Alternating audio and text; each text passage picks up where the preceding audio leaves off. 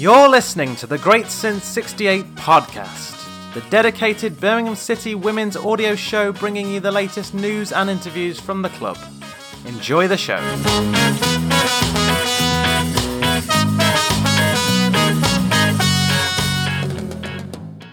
To celebrate 50 episodes of the Great Since 68 podcast, we felt it was only right to celebrate Birmingham City's greatest achievement to date. On Saturday, May 26th, 2012, Birmingham City women, or ladies as they were known at the time, won the FA Cup. It remains the only major trophy won to date in the club's 51 year history. So sit back, relax, as we hear from the likes of Chelsea Weston, Becky Spencer, Jo Potter, Emily Westwood, and David Parker about the day blues fans will never forget.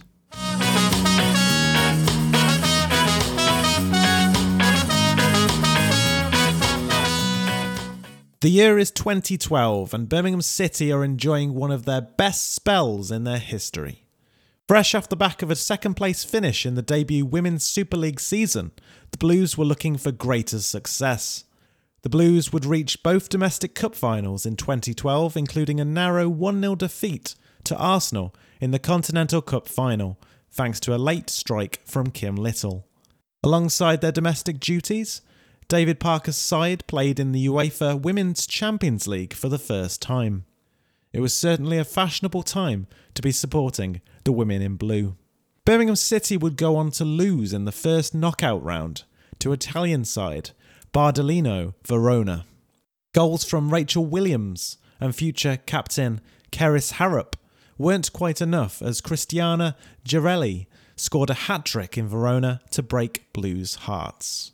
Back on English shores, things were much better for the Midlands side. Birmingham City, perhaps known for narrow wins in recent years, had a front line which would not look out of place in the Women's Super League today. Jodie Taylor, Rachel Williams, Karen Carney, and Eni Aluko. Between them, they had scored 36 goals in a season fans were not going to forget. The Blues made the run to the final look easier than it perhaps was. A 3 0 win over Liverpool in the fifth round of the Cup was the first bit of action in this year's competition. Goals from Jodie Taylor, Izzy Christiansen, and Marie Ballard ensured their place in the next round. Next up for Birmingham was Sunderland, a side considered to be the best of the rest as they continually were denied promotion despite winning the Premier League two years in a row. First half goals from Kerys Harrop and Jodie Taylor were followed by a late strike from Eni Aluko to round off a fine performance and book the team a place in the semi finals. The Lamb Ground was the venue chosen for the semis, as the Blues faced off against Mark Sampson's Bristol Academy in Tamworth. Birmingham got off to a perfect start when Rachel Williams headed the ball past Siobhan Chamberlain to give her side the lead after nine minutes. Things got worse for Bristol as Karen Carney's in swinging corner was handled on the line. The incident left the referee no option but to send off Alex Culvin. Bristol were down to 10. A brief respite followed as Rachel Williams put the spot kick to the wrong side of the post. But a quick fire double from Karen Carney shortly before the break put Blues well and truly in the ascendancy. They had one foot in the final. After the restart, Rachel Williams atoned for her early penalty miss by firing in a second for the day to give Blues a 4 0 lead. Laura Del Rio scored a consolation for Bristol late on, but nothing could dampen the mood as Blues heard the final whistle.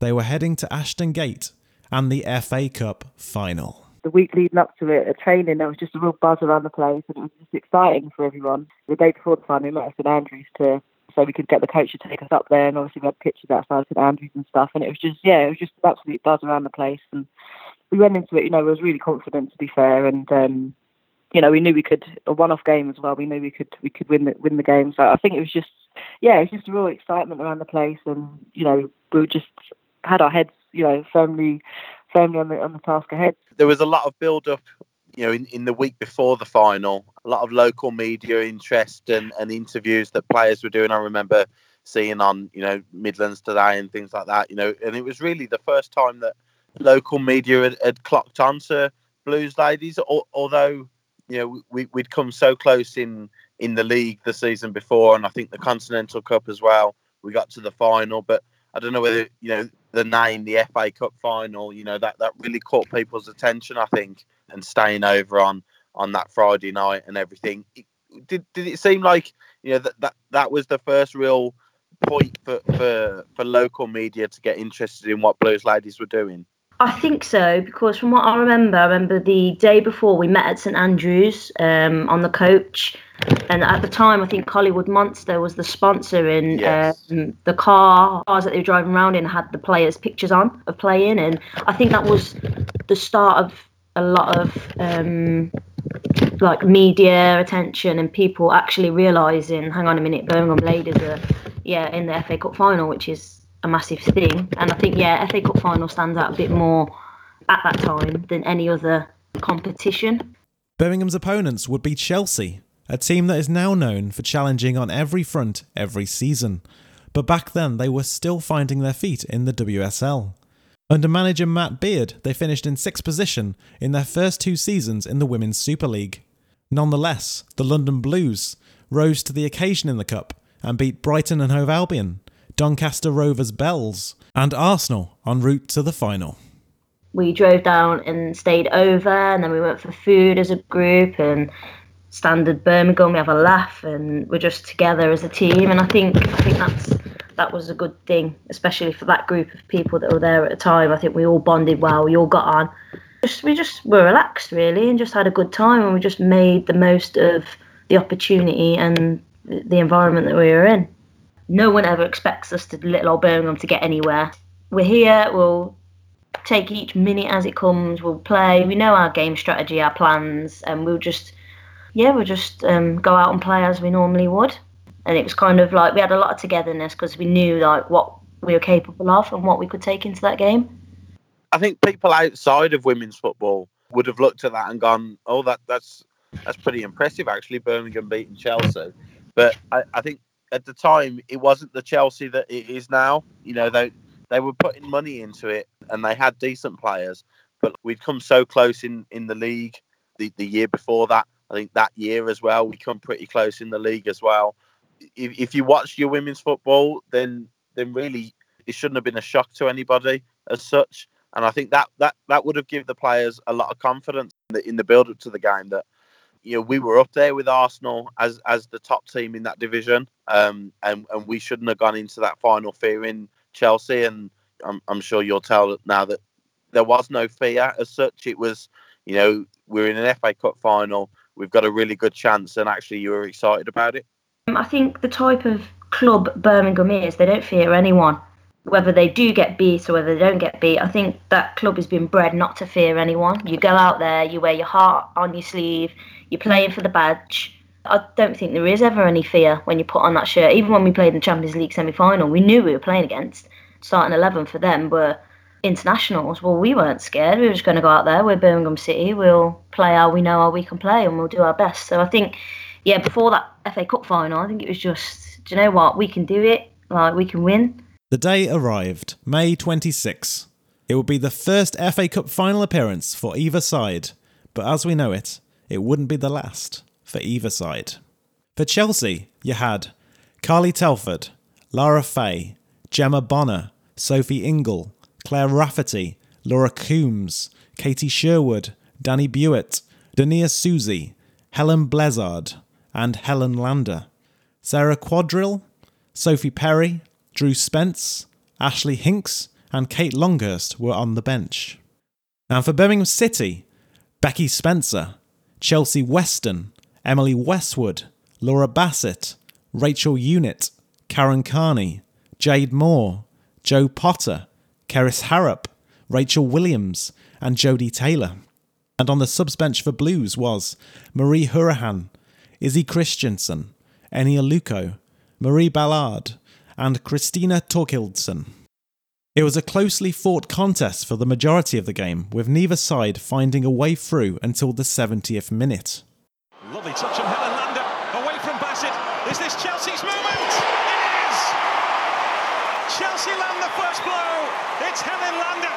Helen Lander, now Helen Ward, fired Chelsea ahead after a lovely turn to beat Laura Bassett before striking it past Becky Spencer. It appeared to be Chelsea's day as the game entered injury time. But Rachel Williams hadn't read the script and she capitalised on a lax bit of defending to smash the ball home. Picked up by Karen Carney. Chelsea need to stand their ground here. It's Williams! Birmingham City have managed to rescue it in injury time.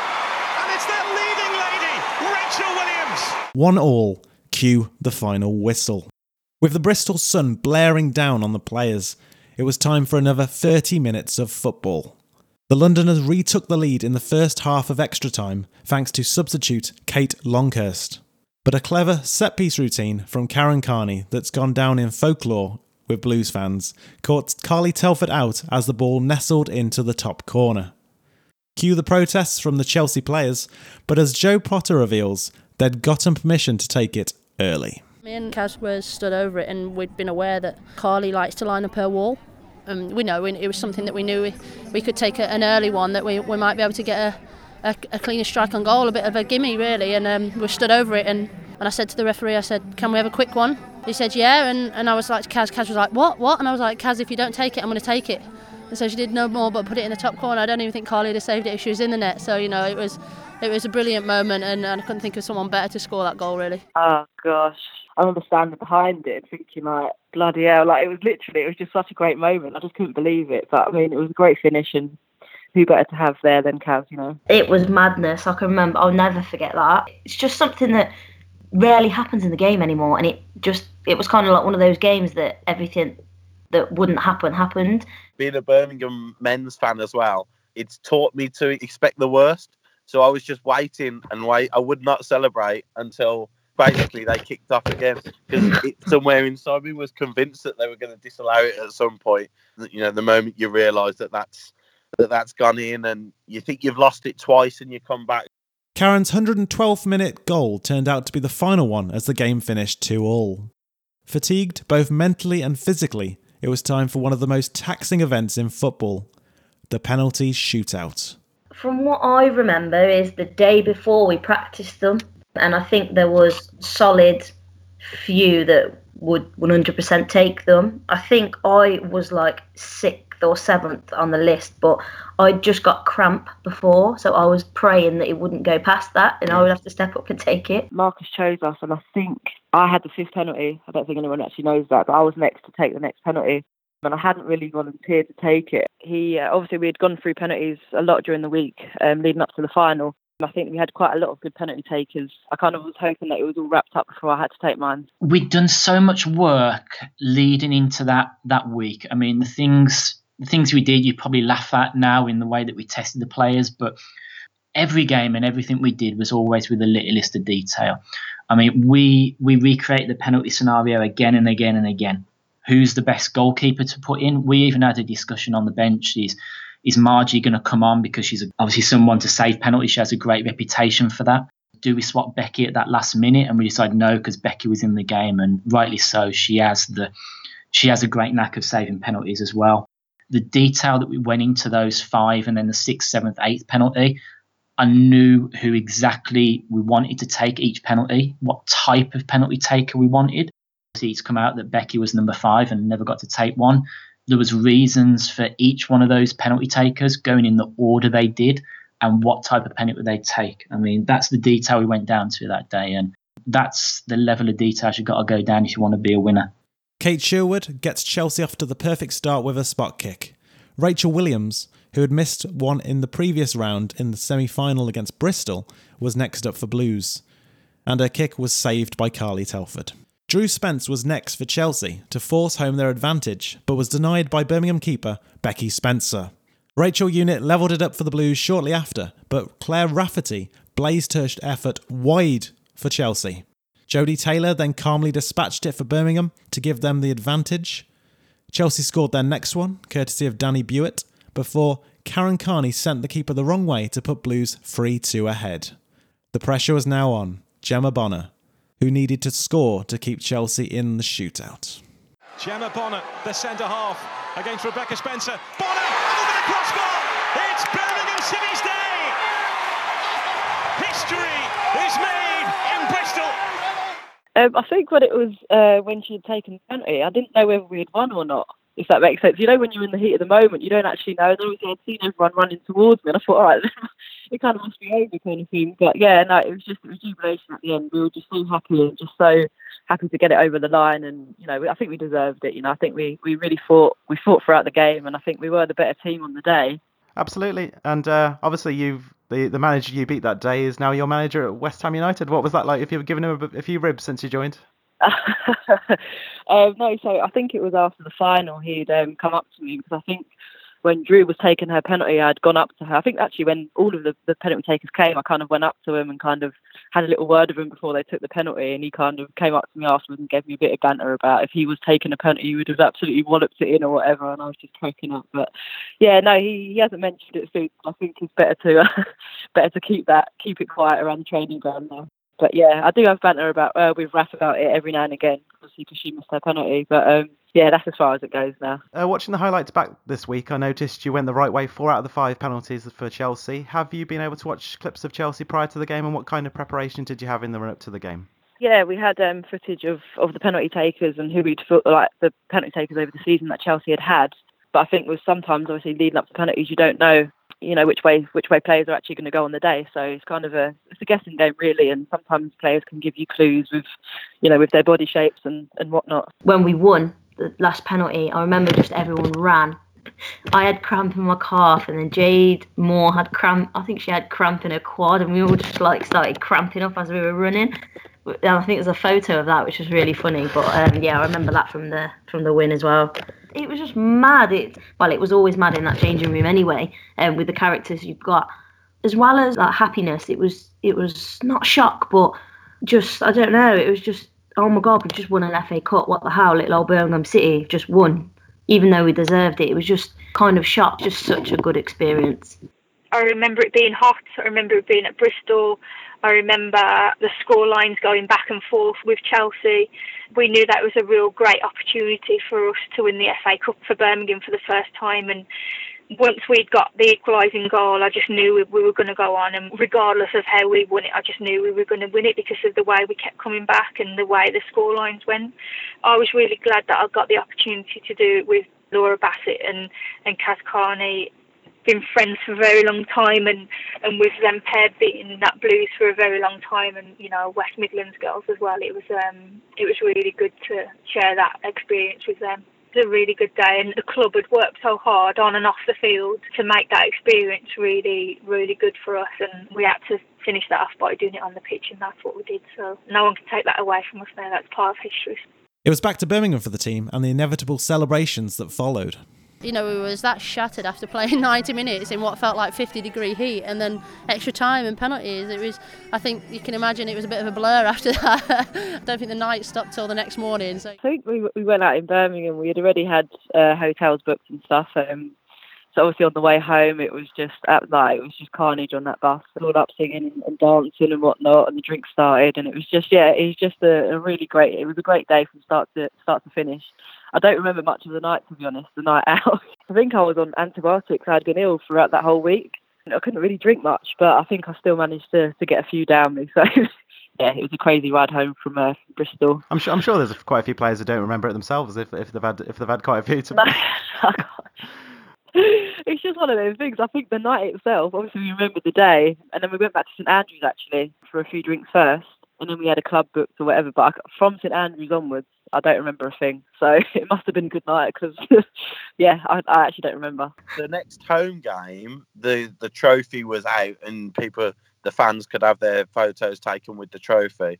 But I don't recall a, a parade or, or, or, or celebration as such from the club now. If that happened now, I think it would be. You'd probably expect that a bit more, but I think yeah. Back then, I think it was just a like, well done, you won kind of thing, and you got I think I don't know whether we went round the pitch at the men's game or not. I yes. Yes, I think you did actually. Did we? I think we got walked around the pitch at half time or something like yeah, that. Yeah, yeah, that yeah.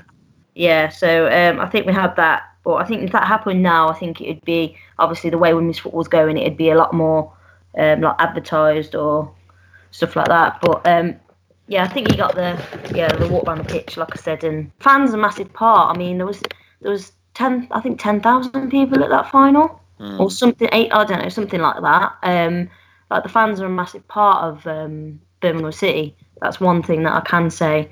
It's a tight knit environment. Everyone is together. It's not fans, players. It's everyone's a family. Um, so yeah, so they're, they're a massive part of that day as well. You you look back and you think going to that FA Cup final, you think you're going to have more days like that. You because obviously coming into it in 2011, you think great, we've got a fantastic team here, fantastic players. We're going to have more days in terms of that. And yeah, we got to, I think, was it six finals in six years? But winning it is different. Winning it and walking out of Wembley, well, I say Wembley, but obviously it was Ashton Gate on the day. But walking out, you go, there's going to be more of this, but there wasn't.